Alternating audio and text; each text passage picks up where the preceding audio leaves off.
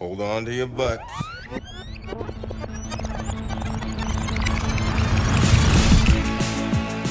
Hello and welcome to episode 40 of the Reviewed Movie Podcast. I am Ivan Kander, and as always, I am joined by my true, my two illustrious co-hosts, And Dave Glanz and Mike Morandi. Say hello, gentlemen. Hello, Hello, gentlemen. gentlemen. And this is the podcast where we talk about classic movies in a modern cinematic context. On today's episode, we are going to be talking about the 2000 film Gladiator, directed by Ridley Scott, starring Russell Crowe and Joaquin Phoenix, or as I like to call him, Joaquin. Joaquin. Jo- Jokin. or Joaquin Jokin. Phoenix. The Jokin Phoenix. Joking Phoenix. And uh, this is your first time listening to this show, and God forbid if that's the case. But this is the podcast uh, where place to we start. We wa- where we watch uh, classic movies and determine if they hold up to a modern viewing. Uh, you can find us on the web at reviewedpodcast.com, at facebook.com slash reviewedpodcast, and you can email us at contact at reviewedpodcast.com. com. So without further ado, I'm going to play a clip, not the trailer, a clip from Gladiator. Your fame is well deserved, Spaniard. I don't think there's ever been a gladiator to match you. As for this young man, he insists you are Hector reborn. Or was it Hercules? Why doesn't the hero reveal himself and tell us all your real name? You do have a name. My name is Gladiator. How dare you show your back to me? Slave! You will remove your helmet and tell me your name.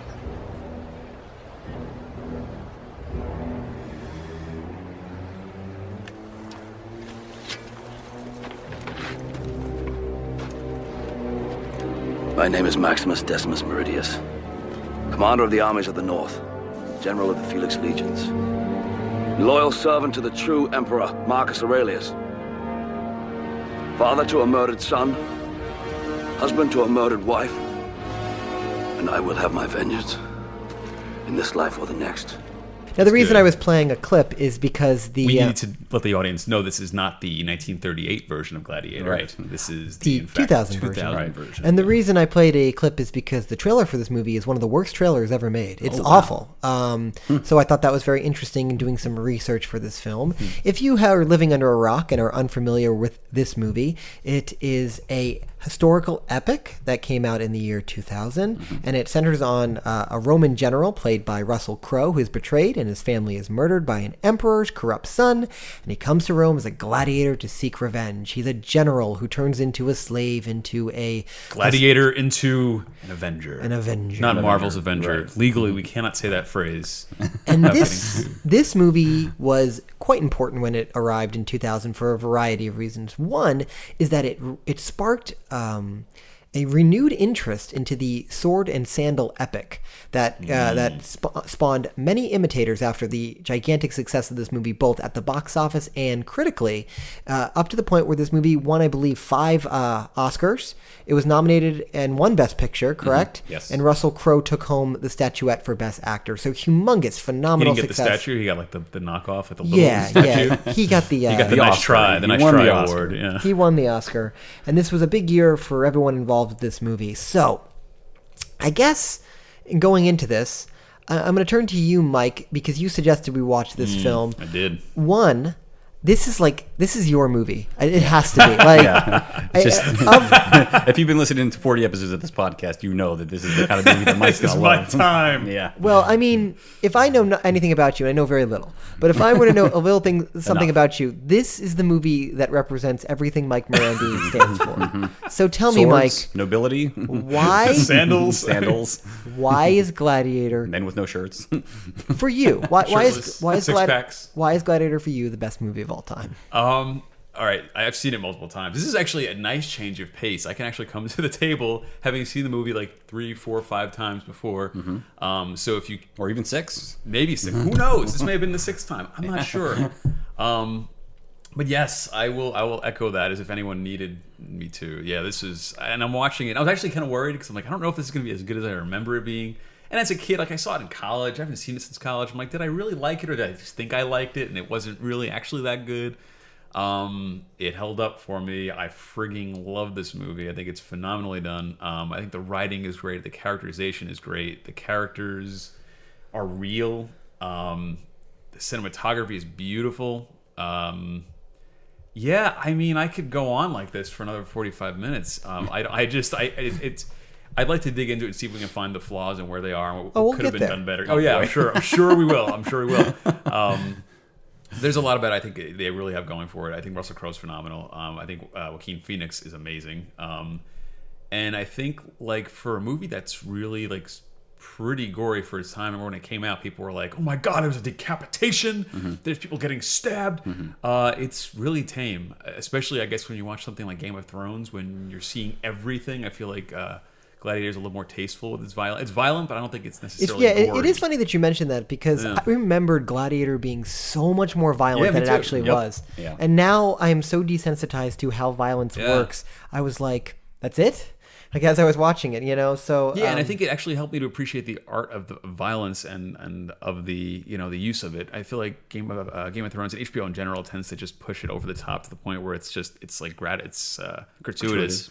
Yeah, um, but I feel like here it's done you know more, much more purposeful and uh, it doesn't draw any attention away from what it's trying to say. I don't think. Um, but uh, yeah, I could pass it over to Dave. We, can, we can get into Dave, this thing. I'm having a difficult time. I, I like to try to um, predict your responses to the film, if you couldn't tell. Now, this movie could go either way for you. Are you the hipster that doesn't like Gladiator? Is it too mainstream for you? Because you could be that film snob. I'm not sure. Or do you genuinely love I think I- Gladiator my- as much as Mike? Let me guess. It was okay. It didn't. It didn't. It's not terrible. It's not a You're bad both, movie. you're both wrong. I have no opinion at all. no, I have, yes, zero. I actually didn't watch this movie. No, um, I think Gladiator is a very good movie. Uh, and you know, it's, it's what's interesting about Gladiator is that it's one of those best picture. High five me, bro. Well, yeah, Gladiator is one of those best picture winners that kind of gets shat on uh, for whatever reason by by film uh, enthusiasts for having won Best Picture in, in the year that it won because. It's, it's really it's a very good movie, but it's, I would not call it a great movie personally. I mean, There I would- is. I mean, so um, oh, I- you know, this is kind of where I am on the movie. If, if I were to give it a rating out of five stars, I would say three and a half, four, something like there. It's not necessarily a masterpiece, but it is better than a lot of people give it credit for, including a lot of the other Best Picture uh, winning historical epics, like say it- Braveheart. I What did it go up against for, the, for uh, that year? that year went up against some- Crouching Tiger? Crouching Tiger, which I, I do remember being Okay. being very firmly in the Crouching Tiger camp that year, thinking, thinking that Crouching Tiger, Hidden Dragon. Are you? Uh, is that a? Uh, have you seen Crouching Tiger? That was Hidden uh, Dragon? It was derisive Chub- Chub- noises I was making. There. Oh, continue. sorry. What, Have you seen Crouching Tiger, Hidden Dragon? No, but You haven't seen it? No, I haven't Oh my seen Oh, god! you'd like that too. That's also historical You would- epic with people with Oh, swords. really? Yes, you would love Crouching Tiger, Hidden Dragon. I Dragon. thought it was can like a almost dumb guarantee kung it. fu movie. Like, A dumb kung fu movie. or is it really a good should. kung fu? It's- All right, next week. it's- next week, Crouch Tiger. no, I don't think that's what we're doing next week. But but it, I still think Crouching Tiger that year probably should have been the winner for Best Picture. I think it won Best Director once again. Ridley Scott, another. Uh, w- well, you know, another popular movie. This is probably his most uh, acclaimed movie at, at the as far as Oscars are concerned, and he wasn't even nominated for Best Director, which is unusual because this is usually the kind of movie where they're like, okay, fine, give Ridley Scott Best Director, Get him off It's our okay, back. That's Yeah. enough. We're going to give it to him. Good. But he wasn't even nominated that year for Best Director. That's he was weird. nominated for Thelma and Louise, I think, which is a great movie. Uh, actually, a movie I enjoy more than more than Gladiator, uh, as far as uh, Ridley Not Scott movies are really concerned. um, You- you- you apples said- and apples there. That's a very different. No, it's a very different movie. But I'm just as far as Ridley Scott movies are concerned. I mean, I think that he's he's been nominated a few times, but but he wasn't nominated. I just for. picture you being like, you want to watch Braveheart, Gladiator, Thelma and Louise. I, think- I think it falls into that camp. It has a certain epic But he quality does. to it. We've done a few. Uh, we've done what uh, Blade Runner, and this is Blade Runner, yeah. And then what else did we do from Ridley Scott? I think we did uh, one. Didn't we do one more from Ridley Scott? I think we did. I can't remember. no, we did a Uh, couple did a Tony couple- Scott uh, movies. No, I did Oh. Top Gun and True Romance, but I, this is only the second Ridley Scott movie. It's only the second R. Scott movie. Okay, well, Skidley Rot. I mean, they ended up nominating him for Black Hawk Down the year following this. I Oh, think that's in Ridley 2000 Scott too. Yeah, that was also Ridley Scott. He had a yeah. hot streak in the 2000s. He, he had a thing for uh, Orlando Bloom, like three in a row. Was he in uh, Kingdom of Heaven, Kingdom- or Kingdom of Gladiator, Heaven. and then Black Hawk Down. Well, Not to get too much on a tangent, but Kingdom of Heaven is an un- that's a movie that gets crapped on, and it's not. I need to see it. I was just talking to a friend about that. I've heard it's Right. very good. And I'd like Yeah. to see Yeah, it or the director's cut is supposed to be, but I have. Yes, I've that's only- what he's saying. Is right. the original one is terrible, but the director's cut makes everything much Right. better. Uh, Anyway. so my opinion on this was I remember I still remember go I saw this in the theater on the big screen. It was in Pittsburgh and and it was this. What were you new- wearing? What were you wearing? What was your haircut like? Uh, you know, I like just like everyone else, swords and sandals. I had my sword. I had nothing on except for sandals. That was it. that's illegal. yeah, that, no, you should have that's- been arrested. That's how everybody that. saw it in Pittsburgh. It's really- Pittsburgh. Okay. and it was like I hadn't been to a stadium seating uh, theater before. At least there hadn't been any in Pittsburgh, so I had never actually experienced that. So I remember the experience very vividly. felt like you were in the Coliseum. Giant screen. Yes, exactly. It was almost like being at a sporting event, and uh, so I had a very, uh, you know, the the the ex- the experience of watching Gladiator was was a really good one for me. Uh, but by the end of the year, you know, you know, there's a lot of movies, and for whatever reason, this was the movie that. Uh, that felt like it was going to win all the Oscars, even though I don't think it was winning a lot of the critics awards that year. It ended up winning Best Picture, Best Actor, and I think the reason it won Best Actor is because Russell Crowe had been nominated for The Insider the year before, and and might have deserved it for that that movie. And uh, th- but that said, he is very very good in this movie, and it's and it's a, this is a tough role to pull off. I think a hero is a tougher. Um, a tougher thing to play than a villain. I mean, uh, Joaquin Phoenix is great, but I mean, it's like the juicy villain part. I mean, Yeah, it's- it's- yes, you know, yes. and it just it, it helps that he's a great actor. He wasn't as widely recognized as a great actor as Yeah, uh, I was at looking that at time. stuff, yeah. Um, but I remember really liking uh, Joaquin Phoenix even back then. Um, Mm-hmm. He was in a movie called To Die For with Nicole Kidman, which he was really fantastic in. Um, playing this high school kid who falls in love with Nicole Kidman and is duped into murdering her husband.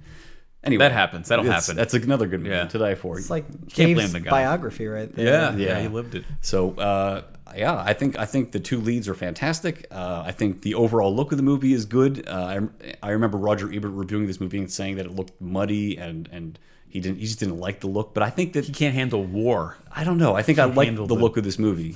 Now you know that said, I mean.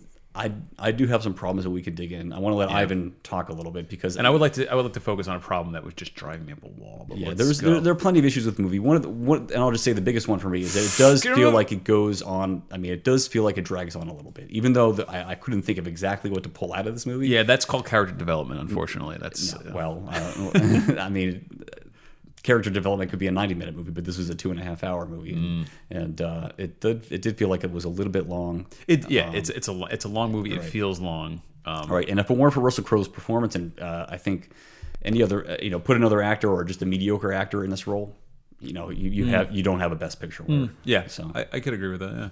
Yeah, So Gladiator. Gladiator. Mm-hmm. The thing about Gladiator that I find most interesting is that watching it now, 16 years later since it came out, it feels very timeless.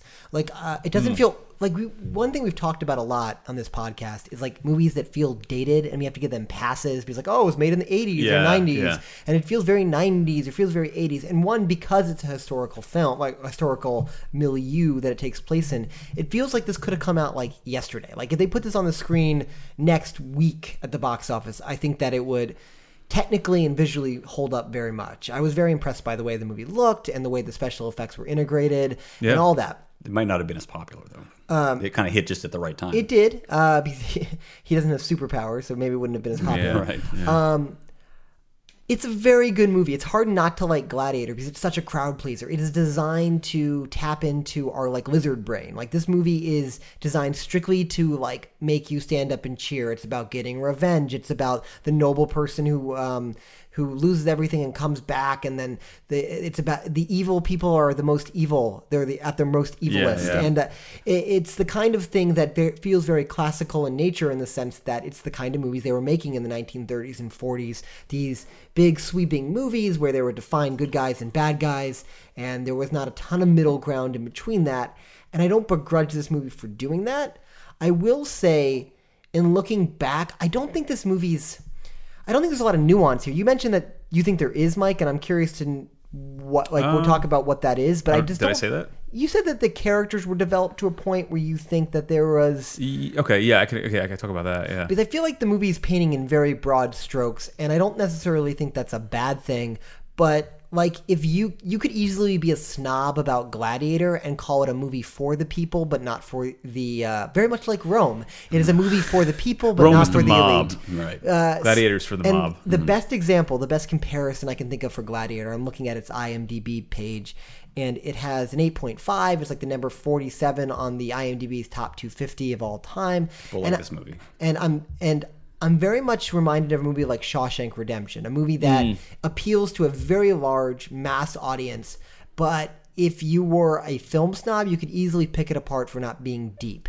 And I think that that's where the shortcomings of Gladiator come in. Here's the like film snobs. It's funny. All the movies that film snobs like, I tend to not like. I think it's the ones that have a really good craft, but there's just no heart or soul in it for me. Or or it is, but the heart and soul is just weird. um, like a lot like, of I like weird. What can I do? yeah, right, exactly. Um, and I think that uh, what's his name?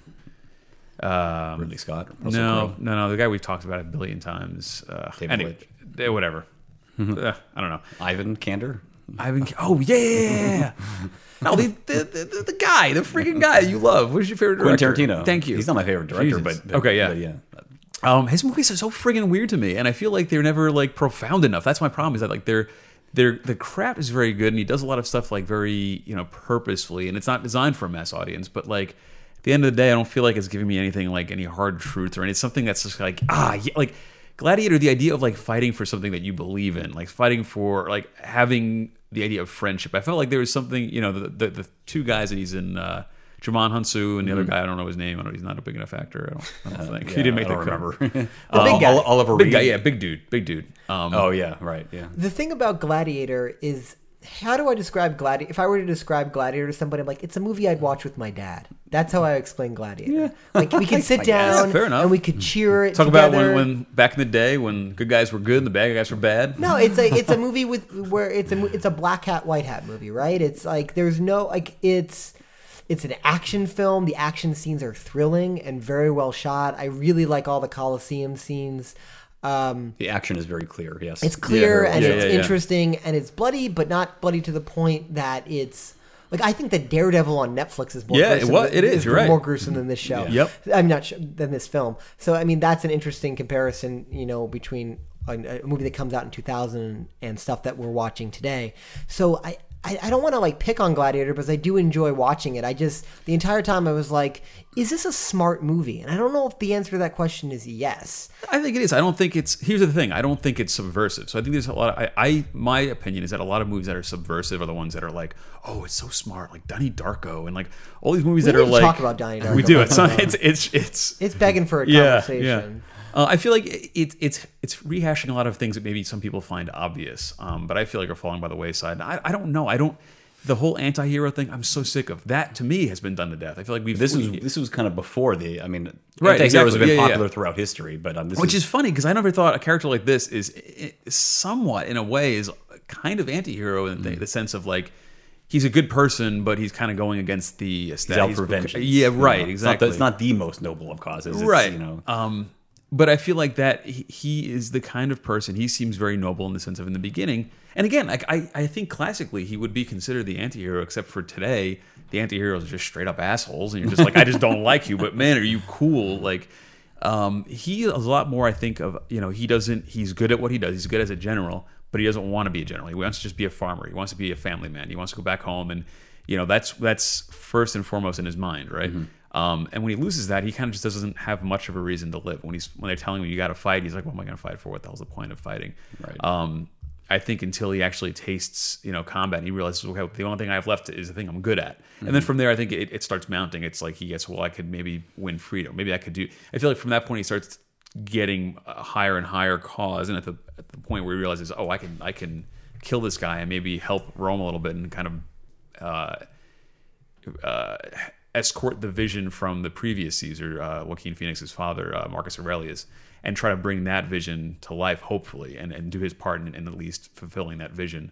Um, and I think just I, I think when you sit and you see the relationship between him and Caesar, him and his troops, him and the guys that he works with, like uh, the guys that he works with, the, that he guys fights- he's he fighting with, right, his men, right. um, but you can just see how that really how those relationships when they have conversations. I feel like they're having conversations amongst friends. It feels very genuine. It doesn't feel like these two characters are friends. Like when he's talking about like his farm and he's telling him like you know the earth is as, as black as my wife's hair and how like uh, Marcus Aurelius like just takes joy in hearing that. Like when then him and Djimon Hounsou and the other guy are eating soup or gruel, whatever it is. And the other guy pretends to be, he, he takes his bowl from him and tests it out for poison, and he fakes that he's poison. Like there's moments like that I feel like are very genuine and feel like real to me. Um, So it feels real, That's not kind of- necessarily like when you were saying nuance is probably not not, the right word. I- but, but yeah, if but I, if I said in that, you- I take that word back. yeah, you, um, you connected with this. It sounds like you you connected with the uh, the genuineness of it, the- like the the uh, the camaraderie, I guess. It, no, because camaraderie is I don't know. It's just the idea of a genuine friendship. I felt Mm-hmm. the- these people actually do care about each other. There is a bond there, and it's not just like, yeah, you want to go into the gladiator ring and kill some people? Let's do it. You know, it didn't feel like that to me. It felt like these guys actually looked out for each other. There was a certain, you know, Yeah, I, I do agree in the sense that um, it doesn't take shortcuts to get. I, I, it is a simplistic story, but it at three take, hours there are no shortcuts. But, it, Yeah. but but seriously though, I mean, um, they do earn the fact that Maximus is a heroic character, and they do earn the fact that these guys are friends. Like they're, they're not. It doesn't just a lesser movie would have just had all those things. Like they would just tell you that stuff, and you're like, this guy's really noble. He's like super good. Like, and they do actually work hard to to make you care about him. So I will give you that. I just don't think I. He's. Don't you feel like he's a little bit too lily white good? Like he's just. He's. Just I don't think li- he is. I mean, I, I don't. Well, so one thing I, I do want to say though is I, I in my memory I'm like, oh, this is gonna be a real like macho movie of just like, yeah, men, let's go in there and just wreak havoc, wreak havoc, and just go. And and I didn't get I didn't get that feeling when I was watching. It never felt like just dumb violence or just like raw masculinity, which I think is like you know. Well, I would say it is both. I mean, there is there is some dumb violence and raw masculinity. is, there is, but it's not. That's not. I mean, there's, there's, I, I definitely think they, they get into and through his performance, I definitely think that Russell Crowe kind of conveys the um, the uh, the joy and fighting, the joy But in there's no, bloodshed. like, there there is there is a reason that, that these guys are, are doing this, and it's not just because they've been assigned these roles in life. I mean, a lot of them have chosen to become warriors in general, Right, right? yeah, because yeah. that's how they want to make a living, and so he's.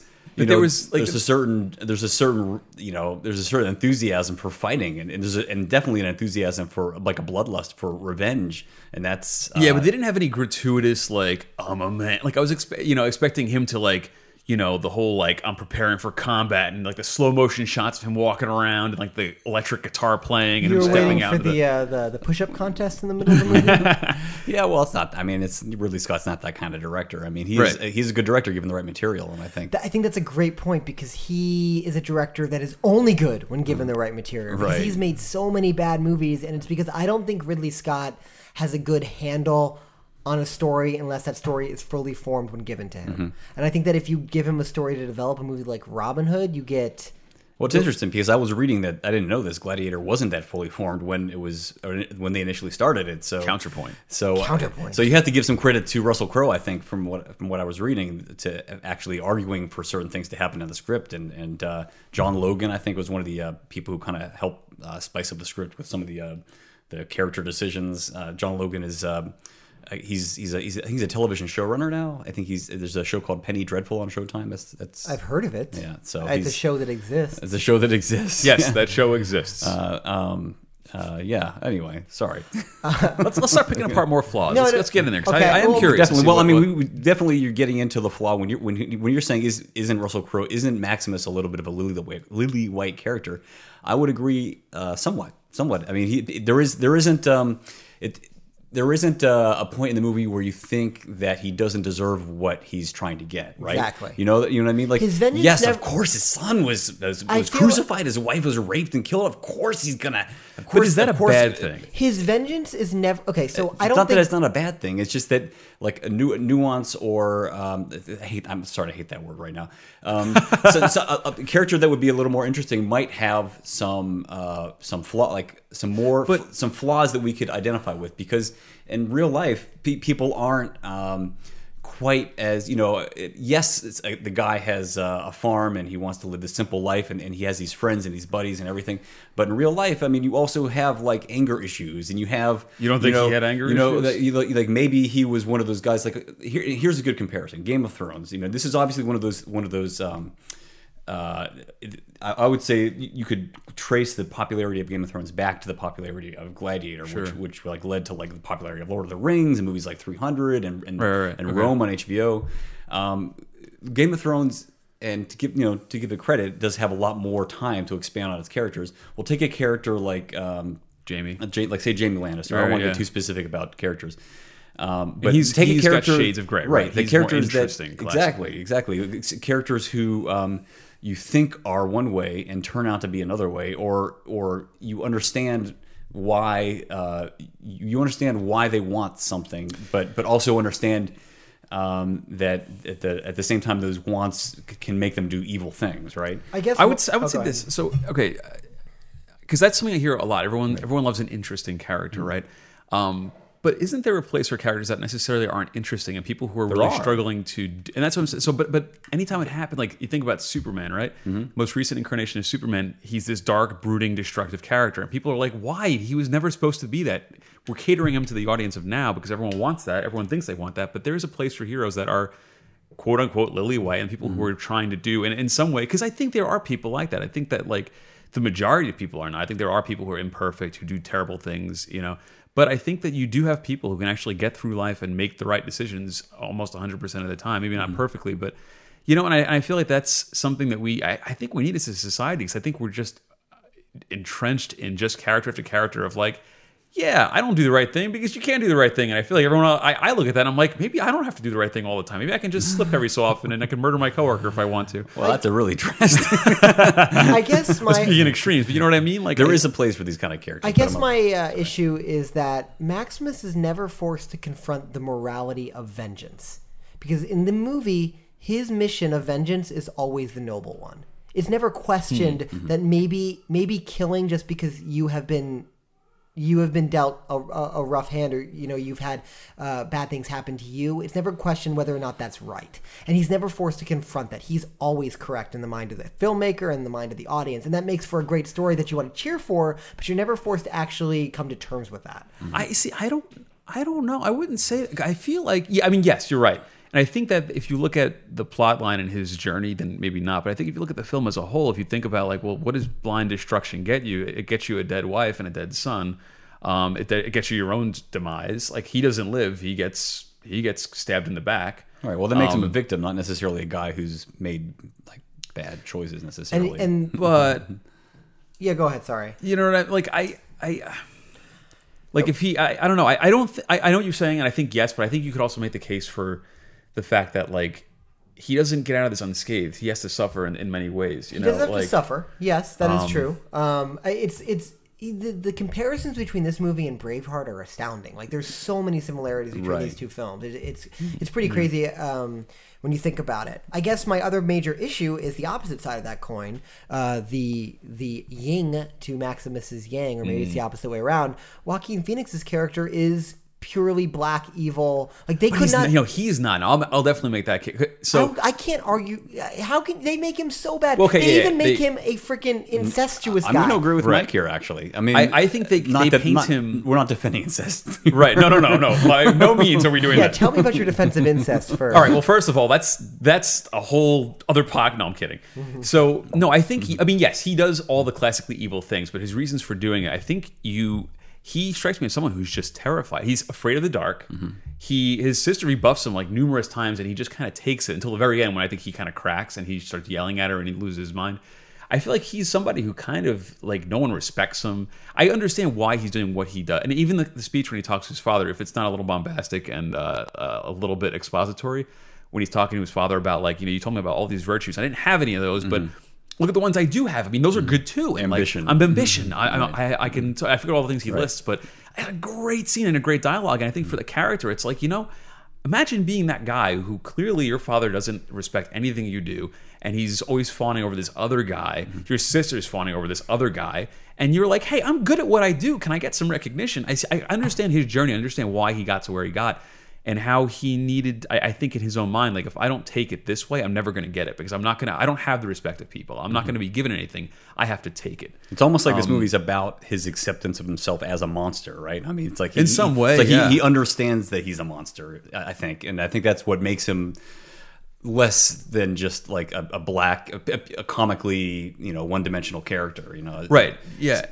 He, you're right. He understands. He understands this. Like these are the things that I that I am good at. I understand that I'm not good at a, lot of a lot of other things, but um, And there's even scenes where he's like, when he realizes Maximus is like winning this like war, he's like losing his mind. Like this scene, I think my favorite shot is uh, when he puts Maximus up against the guy with the giant, like the lion head armor or the crying mask armor, and he, he's killing him. He does something where Maximus does something that the audience cheers, and it's a shot of him going like, ooh, ooh like big whoop, oh, right, like well, it's like he's drunk or something. yeah. like there's a lot of I just see a lot of his like there's moments of panic. Even when he sees his nephew and he tells his nephew like, "Oh, you're, you're playing Leg- Legionnaire. That's cute." He's like, "No, I'm not Legionnaire. I'm Maximus, savior of Rome." You could just see his face like, what is going? Like he's just losing time and time again. And I just I see that panic in him. even up into the last uh, like the last confrontation with him and Russell Crowe before they go out into the arena. I think that scene's really Yeah. actually re- a really strong um, scene when he's when he's like even after he's he's convincing himself that uh, that even though um, Russell he's like of course Russell of course Maximus hates me. Of course he wants to kill me. I killed his family right? He's still convincing himself convincing part of him he's trying to convince himself that that aren't we brothers? You know like we have some of these same qualities. And I and I think that you know I he does a decent job of selling that character like this is you know he's he's a conflicted villain you know he's not um, Yeah, that, that phrase that, that's one of the things that, uh, that like that phrase of like we're not so different you and I. I'm like that's been every single like that's been done a lot. There's got to be a supercut of that somewhere, right? right Yeah. Well, I, don't, I don't remember exactly what he says but he does say something He says something. Yeah, he says something. Not not that line exactly. You're, but you're right. Yeah, yeah. and I, you know I think that makes him an interesting villain. You know, and um, you know he's And he also does- ju- he's very good. Well, Joaquin Phoenix is very good at like um, like uh, emoting. You know, like he's, Yes. he's he's really good at like being on that edge of almost crying. You know? Yes. and uh, I think but this not entire movie, he's like about to break down into tears. Yeah. right. Yeah. Yeah. And you know that's kind of been he's that's if you've seen if, you, if you've seen his other performances uh you know like in, in Walk the Line or The Master Her. uh or or in her too but I mean I'm thinking more specifically of these two where he's he's kind of on this edge of intensity where it's like you, you always think he's about to go off off the deep end right, right. he's very he can be a very intense actor especially in a movie like The Master um but uh he's very convincing as someone who like uh, this guy might lose it. I like I'm just gonna yeah, back yeah. out of this room, you know? Yeah. because this guy is a little intense, you know. And But to uh, Ivan's point, like he he yes, he does all his actions are all classically evil, like the incest. Like Definitely. I feel like at that point, it's like, well, what else can we have him do? Ah, let's have him try to sleep with his sister. I'm that sup- that'll just seal the deal. That'll make I- him yeah, he evil. wants I to be a dictator, right? He wants to be a fascist. I just I picture like him like I'm surprised he didn't have a scene where he just kicks a puppy and then throws a baby Right. out a Yeah, window. yeah, kills a like child. Yeah, Yeah, like there's yeah. only so much like that they can have this character do. And I guess a, a- a good ex- like I would have been okay. if okay the with Coen brothers were directed this movie, then that would have been it. yeah, I, I would have been okay with him not having the incest thing and just make it more of like a need, like almost like like his sister is his mother kind of a thing. I think would have been a little bit better. But it's a really fine line, right? Because people love movies like Gladiator, and they like a movie like Braveheart, but then you go to a movie like Mel Gibson's The Patriot, which is almost like where he just takes it a little bit too far to the like I'm super good and Kill, at killing people. I'm super good at no, but I'm super. I'm a super, super good, good guy guy, super and, bad and the, guy, yeah. the, the evil guy is super evil guy, and oh, there's Oh, yeah. like I if that guy is a way one-dimensional villain. if, I but- remember, if I'm remembering the movie. But like the Patriot is a great example of how you can take this formula and just push it so far that it loses any sense of grounding itself in any form. Uh, I don't even want to say Right, reality because I don't picture this. I don't. I never watched Gladiator and think that this Rome ever existed. But I would say that you're invested in what's happening. Like you don't think it's. I don't think these things actually happen, but I care about the Yeah, outcome. yeah. If that makes any sense, because historically this movie's totally wrong. Like Rome isn't. This is not how That's not- Gladiator I don't think it doesn't say based on a true story. No, it doesn't. It doesn't, and that's fine. But like, I don't. I don't think it's safe to say that's oh well, well. Now I know everything about the Roman Empire because I watched Gladiator. I mean, it's, it's I write a paper on it. Yeah. um, in fact, this movie got in a lot of trouble because a lot of historians were very upset with how things were portrayed. Whatever. And glad and basically that's what Ridley Scott says. Like, well, f you, I made a good movie. Like that's what I was trying to do. Um, Oh, and here, you know, so we talk about. Uh, let's just real quick make a pit stop and talk about uh, Proximos. We talk. We want to talk about character nuance. Boom! I said it for the fifth time. um, I feel like he's a character that's a little more interesting. I feel like he's somebody who is someone who doesn't. he's the, really, um, he's a slave owner. slave owner, right?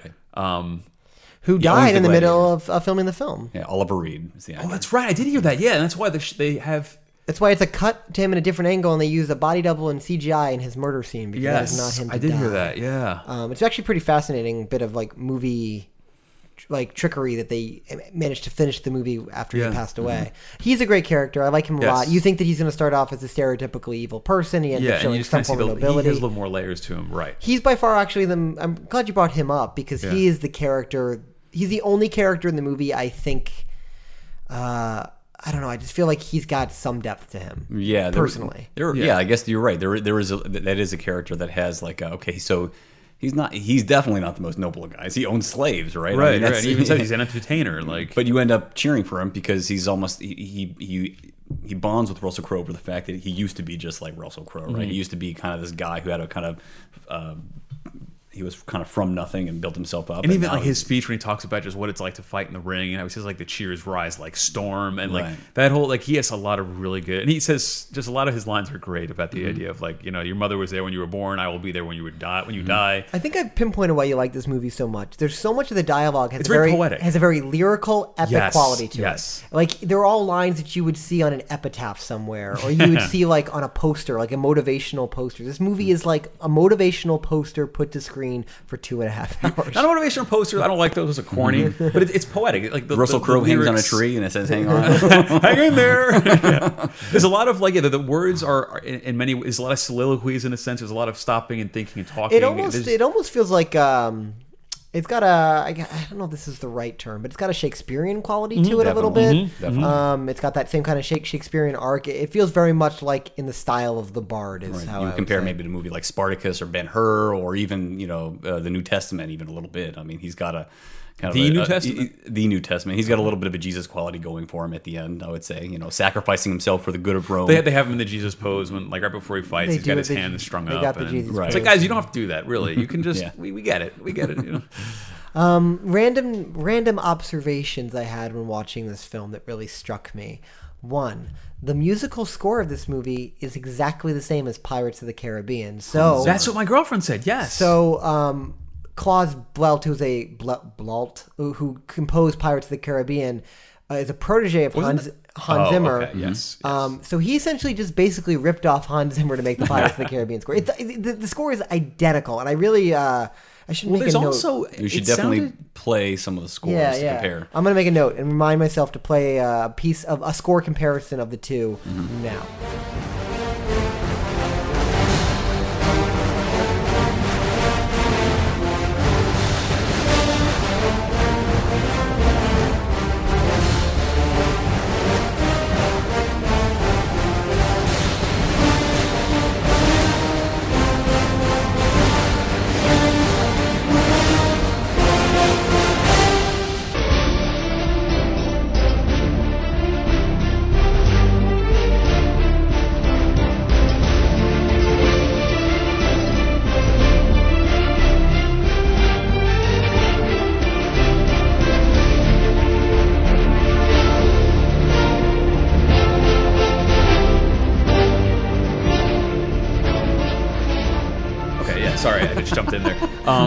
Score. It, I, it also sounded like a lot of I don't know what. It's a classical song. I almost want to say it's like Jupiter. It's like one of the the end the end credit song? No, or? it's like when they're fighting in the ring. It's like the okay. and it's like the I, I oh yeah yeah yeah. It's a it's a classical song, and I don't know what it is. I think it's the. the well, it's planets. almost like it's meant to echo biblical epics of I would say of the 50s and 60s, which had that kind of score. And and and Ivan is making notes. Way to narrate that. and That's his good. Trapper Keeper. Dave, you can keep talking when Ivan other does people have are a purple doing. trapper keeper, and he's is writing I'm notes. easily in- distracted. Dave is the most easily distracted person in the and he world. has to say exactly and he what has to seeing. narrate what's happening. Like, Ivan's scratching I'm his on head. high alert. I'm listening to crying babies upstairs. So I'm, I'm easily- surprised you haven't commented on that. easily Anyway. distracted. Well, I had to eventually. Um, yeah, I thought the score was okay. Actually, if we're going to compare uh, this movie to Braveheart, which we have been doing a little bit, Well, Braveheart's I- score is like Braveheart is a great score. Yeah. I love Braveheart's score. I don't love Braveheart as a movie, but that score is fantastic. James Horner, rest in peace. Uh, it was that was a fantastic, a fantastic score, and I'm, I'm a fan of Hans Zimmer. I like Hans Zimmer. But, I love his but stuff, I don't, yeah. I don't love this score. Honestly, I, Yeah, I think it's okay. Hans Zimmer is a guy that has just scored so many movies that it's. it's He's eventually gonna have a couple that he just phones in. well, the thing about I think most interesting about Hans Zimmer is I think he's doing the best work of his career now. Like I think he went to a uh, he went through a um, a doldrums period where everything kind of sounded the same for a while, but now in the past two years he had the score for Chappie, which Mm. was very different and very interesting, Hmm. and he also did the score for um, uh, Chris Nolan's Interstellar. Most of the which, stuff he's doing with Nolan is interesting. and still. Yeah, Like, yeah. like i- i- the, sco- the score for Interstellar and the score for the uh, what Inception, Mm-hmm. both are very unique musical arrangements. And Interstellar, especially because it uses uh, uh, like an organ. It uses like Yeah. An The organ. Dark Knight, even. I mean, it has some very so interesting. Zimmer, string stuff, people that yeah. people that bag on him for being formulaic, I'm like, well, listen to what he's producing now. I mean, he does do a lot of he did the original Brahm, and Brahm is in everything now. It's in a lot of his other stuff. It's in a lot of other movies. Like just that. I think that was actually like, not him though. If, I, if I'm recalling that, that in the trailer it was actually uh, it was actually so it was like a not a stock piece of music, but it was actually a composer who who kind of specializes in stock music who made that specializes Brahm- in Brahms. And Brahms. Yeah, yeah, not not the Not the classical, co- not the composer. Bra- Yeah. right, I just right. picture a guy at like a MIDI keyboard, and like his claim to fame is he presses He has, one key. he has one button underneath that says Brahms, and he's just like, "You want this thing? You can The hire me. movie- I'm ninety movie bucks an hour." trailer had a different had uh, didn't have the same music from Inception. I mean, if you listen to the two, it's they're they're different. But let's- Wait, what did we're, the- we're going way off on the tangent. trailer? The trailer for Inception had has has music that's not necessarily. I don't think is actually from like the music that you're thinking of. That's like Brahm, Yeah. Brahm, and that's like the kind of th- the thing they use in trailers all the Gotcha, time. yeah, yeah. Or they have used in trailers all the time since then. It was where like you know the the fades to black and the big epic like you know orchestral beats like that. Um, I think that uh, wasn't necessarily Hans Zimmer, but Hans Zimmer does kind of feel like that when you're watching when you're listening to a lot of his. He's a lot of yeah, a lot of punctuation. yeah. Yeah, that, Uh, I, I I do think there are certain movies that he, he scored that are just. But I, what- Hans Zimmer didn't feel like doing it. A weekend, he kind of just changed some things around. and He's got a new score, but I think lately he's been. He's like, you know what? I'm going to get back in this game. He's like, guys, I'm, I'm gonna try again. I'm gonna try. But to get back to our central point, I think that Gladiator's st- score sounds very formulaic in comparison. I think this is formulaic. Mm-hmm. Gets the job Zimmer. done pretty much. Yes, Yeah. exactly. It's the um, It's uninspired. It's Sorry, the Ford. Hans. It's the Ford F one fifty of musical scores. I mean, it has, it has a little bit of a hummable theme. I'm not going to hum it because I don't remember I've already hummed it. I've already hummed it. That's enough. We've, we've filled our hum quota. You, you know, I'm thinking. I'm thinking for whatever reason, I'm thinking of the score for Crimson Tide, which is a Tony Scott movie that uh, Hans Zimmer scored. That's Friggin' Scott. When I, when I when I think of the score for Gladiator, that's the score that comes to mind. I don't know why, but I the other major observation I wanted to bring up is, guys, remember when Russell Crowe was like in the shape? sh- he was the shit. Remember when he was like? there we go. There's the explicit. Remember tag. when he was Always like on in shape and he was like? Is he not now? Yeah. He's like really not. He's a chubby man. He didn't. He didn't exactly uh, age as well. Say Tom Cruise. Let's. Say. Well, the other thing about Tom Russell, Cruise hasn't aged. That's the thing. But he's also- in stasis. I think it goes to it's a it's a testament to Russell Crowe's performance in this movie. Is a he's not that big of a dude. Like Right, every yeah. other movie, every other character's movie is more uh, muscular than he is. Is bigger than he is. He doesn't have the Gerard Butler 300 six He does not Like, at all. Yeah, And- he's just a guy. But you still buy the fact that he would win these battles. So I think that has to do with a how it's filmed, but also Russell Crowe has a presence that goes beyond his physicality. It's Right. the way he stands and the way he speaks. He's. and- It's funny. He's actually. I feel like somebody knows a good friend of mine. It's like mod. He's modeled. Ju- same like not the biggest guy, but like muscular Stocky? enough. Like st- yeah, stockier on, but just athletic and just very good at like what he does. Um, right, and he's almost like he created, and you know, by by this with this movie, kind of uh, I don't, I didn't really create, but I mean, I, I feel like this movie made popular a kind of character that we still see e- even today. Like I, I would say that like Aragorn in, in Lord of the Rings is a, is a similar kind of character. He's not mm. the biggest, beefiest. He's not like you know Schwarzenegger or Stallone or anything, but Yeah. you know he's a character. He's kind of the smart, sensitive, strong, but not like a guy that we can identify with. Exactly. right? You always you don't want him to be the biggest because you want him to go against the biggest, and you Right. want him to. It's it's somewhat of an underdog story. If you think about like you know even the Hulk movie when um went with Ed Norton, like when he fights the giant evil Hulk with the spikes. When he fights what's his name from uh, uh Tim uh, Tim, Roth. Roth. Tim Roth. Yeah, the Tim Roth Hulk. The Tim Roth Hulk is like so much bigger and spikier and scarier, and the Hulk's almost like lovable by comparison. He's So almost a little, cuddly. there's a little David and Goliath here, uh, to, Right, To go yeah. back to more biblical references. Yeah, yeah. it's been a very biblical podcast. It is a, it's kind of, well, it's a biblical kind of movie, I would say. Uh, a little David and Goliath, a little, uh, a little, like I said, a little Jesus, Little a little, JC, a little bit, little, little ben, JC a little, action. a little Ben Hur, a little, uh, whatever. Classical stories. I mean, that's one of the reasons the Bible is so popular. I would say is that it has very simple hate- stories you about hate the good, fact that the Bible's good versus good versus evil. Oh, get that. Sorry to bring up the Bible, but I mean, you Yeah, can't. jeez, oh my god. it is in Rome, and I mean, it's hard Yeah. not, you know, it. Uh, Well, I mean, w- I don't know. Gladiator is a movie that is going to be loved by people. Like it's just it's meant for that. This is not an art house movie. It doesn't make.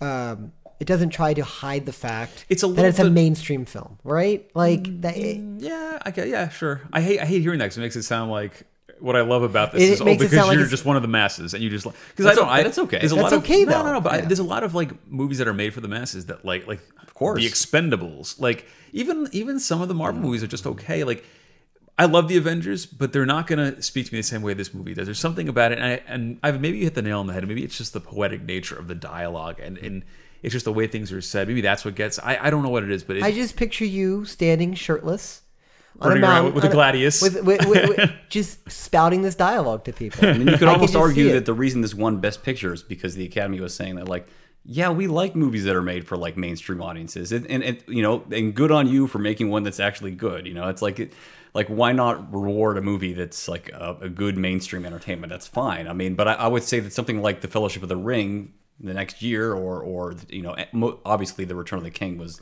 But see, I, I guess those movies for me were like movies that that were more interesting and also just you know way more obviously way more popular than Gladiator. Well, and I, I think when, when when I hear mainstream, I guess what I'm expecting something that's going to be a little bit more predictable. Like in, in, in a quote unquote mainstream movie, to me, is you see Maximus um, end up with the girl. Uh, what's her name? Female Caesar. As they're carrying him out, Oh, he, yeah. gi- he gives a thumbs up. Like, I would I would point out that I was going to say like aside from the one that was killed, is there another woman in this movie? Yeah, there's one well, more. Yes, the like really the only other uh, woman. Uh, it is a very male-dominated yes. film. yeah, but at the same time, I feel like she's not just relegated to the sidelines as like a damsel in distress. She's a very strong She's mo- character she's in many mostly ways. She's relegated motivated. She's motivated. She does She's, some she's a things. supporting, protect her she's son. a supporting character, but she she has Oh, moments man. where she yields. She has moments where she stands up to the Could guy. they have cast a more wiener-looking kid to be her son, though? Like a more emo. define wiener? Like, does that kid just needs like a noogie or uh, a wedgie or something. Like, yeah, I just don't. That kid is just. I wanted to. uh, I mean, just because you got noogies and wedges, that wedgies doesn't mean that just, every I'm kid. tired of them. Okay, I'm tired of it. Maximus, hero of Rome. Savior of Rome. yeah. I just I don't understand. Okay, okay. So I had this issue with Jurassic World too. Uh, Pretty boys. like yeah, like can we just cast like kids that don't look like the haircut? It's the haircut, man. It's the helmet hair. The floppy hair. Like- that was the ni- late nineties. like in well, even in freaking Jurassic World, the the helmet on that kid. It I was- haven't seen it because I like good movies, so I haven't. but I also want to talk about like so a movie like Jurassic World is like the top grossing movie of this year so far, and it is currently holding the record for um, uh, highest grossing opening weekend. And me as a moviegoer, that pisses me off. Like I'm like that. it one- wasn't a good movie. Yeah, because Right, I'm, yeah. I'm annoyed at that. But but if Gladiator's going to do that, and even if that is meant for, like you say mainstream as like I'm I'm not saying that as a bad thing. That's actually no. I say Jurassic World's a perfect example. of What I mean, I haven't seen it, so I can't even comment intelligently about it. But it's I suspect it's what I don't like about movies. I just I'm okay with a mainstream movie being successful as long as it's a, an entertaining ride that earns its emotions. Um, it earns its emotions honestly, Right. And I think that Gladiator does that. So if people want to latch onto that, you know, God bless them. Like I'm totally cool with that. Just don't and, and stop casting kids with helmet heads. Okay. That's in all. movies. Yeah, just stop with the helmet heads, guys. Come Can on. we get kids with normal haircuts in films? Like, can we? what can is we a do that? normal haircut? in Rome? Would he have like? Would he have girly wiener hair like that? Mike? I don't know. I'm well, they picturing did you like, hanging out in Texas with like a bunch of redneck barber barbers for some reason. Yeah, I don't know. Didn't, Like, didn't Rome have like a those kids need crew cuts. They need military style haircuts. Come on, was cut Rome your damn hair, Cut your damn hair. was That's all I'm Rome or saying. Greece into like the child? They were all into that. Yeah, so I feel like that was- that could have been maybe the thing. Every Right. all child children have these lustrous locks of hair. I don't know. Yeah, or maybe though they- I will say Maybe um, I'm just jealous because I can never have hair. How did, Maybe Russell, that- Crowe- how did Russell Crowe's hair get so like nicely cropped after it had grown long? That's what I a want good to know. point. Yeah. Well, look, if who's you're- cutting look- the hair? Well, the what gladiators in the pit. You know, one of them's got to be a barber. They With give swords, weapons. and he just What? kind of like I said, think he, okay, I think stand he just still. walked in front of a mirror, uses a sword, and just like chops it and hopes he doesn't. It's a very decapitate fast himself. haircut, right? Yeah. They just all at once. But his hair, actually, funny enough, I think it, that's actually probably truest. What maybe what I imagine Roman hair to look like, the comb forward with like the you know the leaves in the hair, the the Sure, whatever yeah, it is. Why not? Um, but called the that Caesar. was that was also like the haircut for that time period in like popular culture. Everyone had the comb forward. That eventually it became the flip up in the front, and then it became the faux hawk, and then it went to adjusts his hair to make sure it's not brushed. No, you're forward. fine, Dave. Okay, you're sorry. definitely not mainstream. Nothing you do is popular. That's true.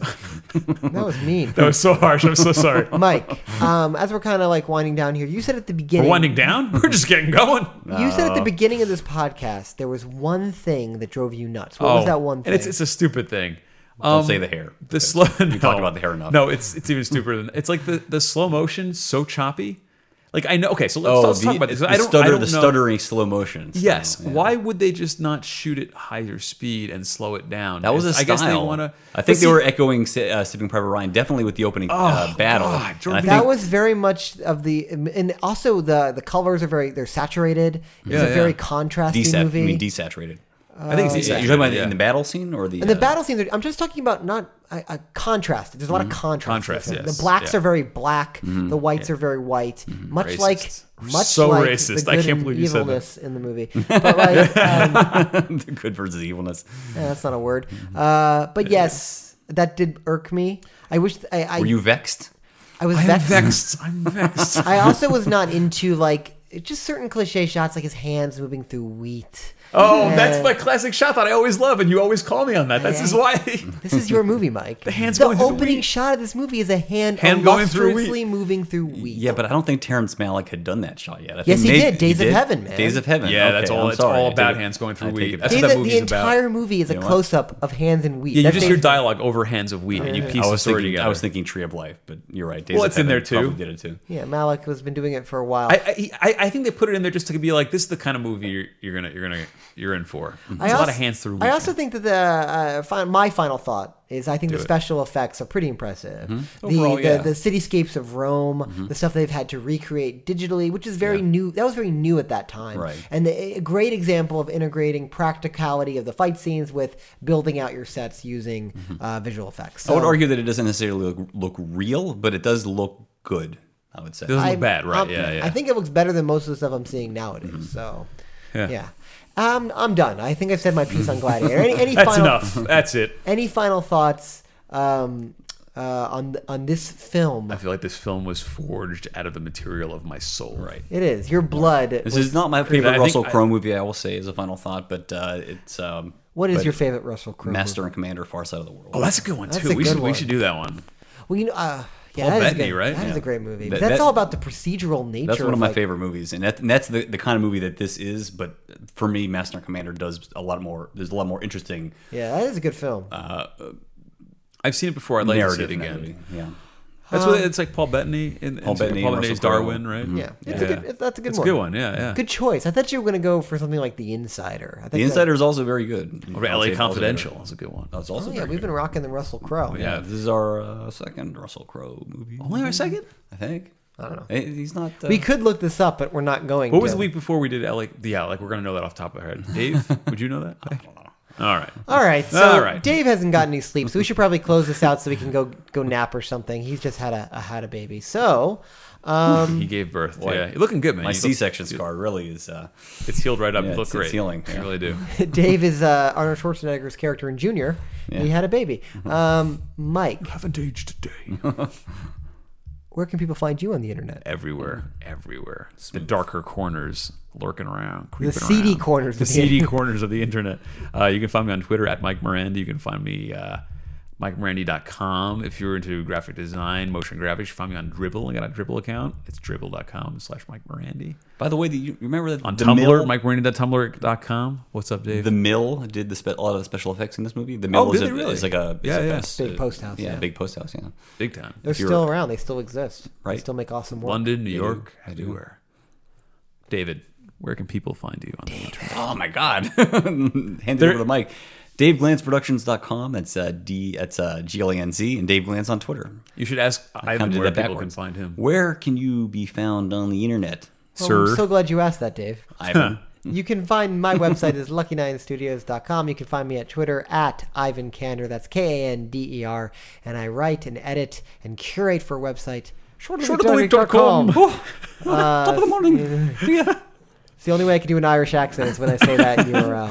Um, if you are interested in this podcast, be sure to subscribe to us on iTunes and leave us a review. You can find us at facebook.com slash reviewed podcast. You can like us there. You can Find us email on at- Stitcher. yeah, find us on Stitcher. You can email us at contact at reviewedpodcast.com. You can wait for us outside of our houses and ask us Don't questions. do that. We've no. had enough of that, please. And reviewedpodcast.com. You can find the newest episodes always there with with beautiful imagery as well. Mm-hmm. Um, uh, and also, like I, I think I just mentioned this, but leave a review. Someone we got a new review, guys. oh yeah. I don't know this person, so that's Wow. cool. Was it a one star review? Or? Yeah, yeah, that's Yeah, usually what they close. are. Yeah, I'm fine yeah. with that though. uh, you know, I, there's a lot of competition out there. That's totally cool. These guys give me the bad Two feels. big reviews. Guys, we are just cleaning it up Clean on up. the internet. People are speechless. They don't know how to wrap their heads around it. They need a podcast for this podcast. There's a lot of profundity going on here. So, closing out this podcast, um, thank you so much for listening, and we hope What are we you were. do next? Next. Oh, sorry, Dave. What are we doing next? What are we gonna do? I guess we're doing the Terminator. That seems to be what we. Oh, that's what we agreed on. decided. on? Yeah, boom, let's do it. The Terminator, 1984, because the Terminator Jimmy- Jimmy just had Cameron. another m- movie come out this summer, so why not? All right, let's do it.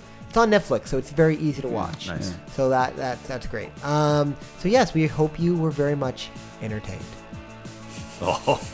Are you not entertained?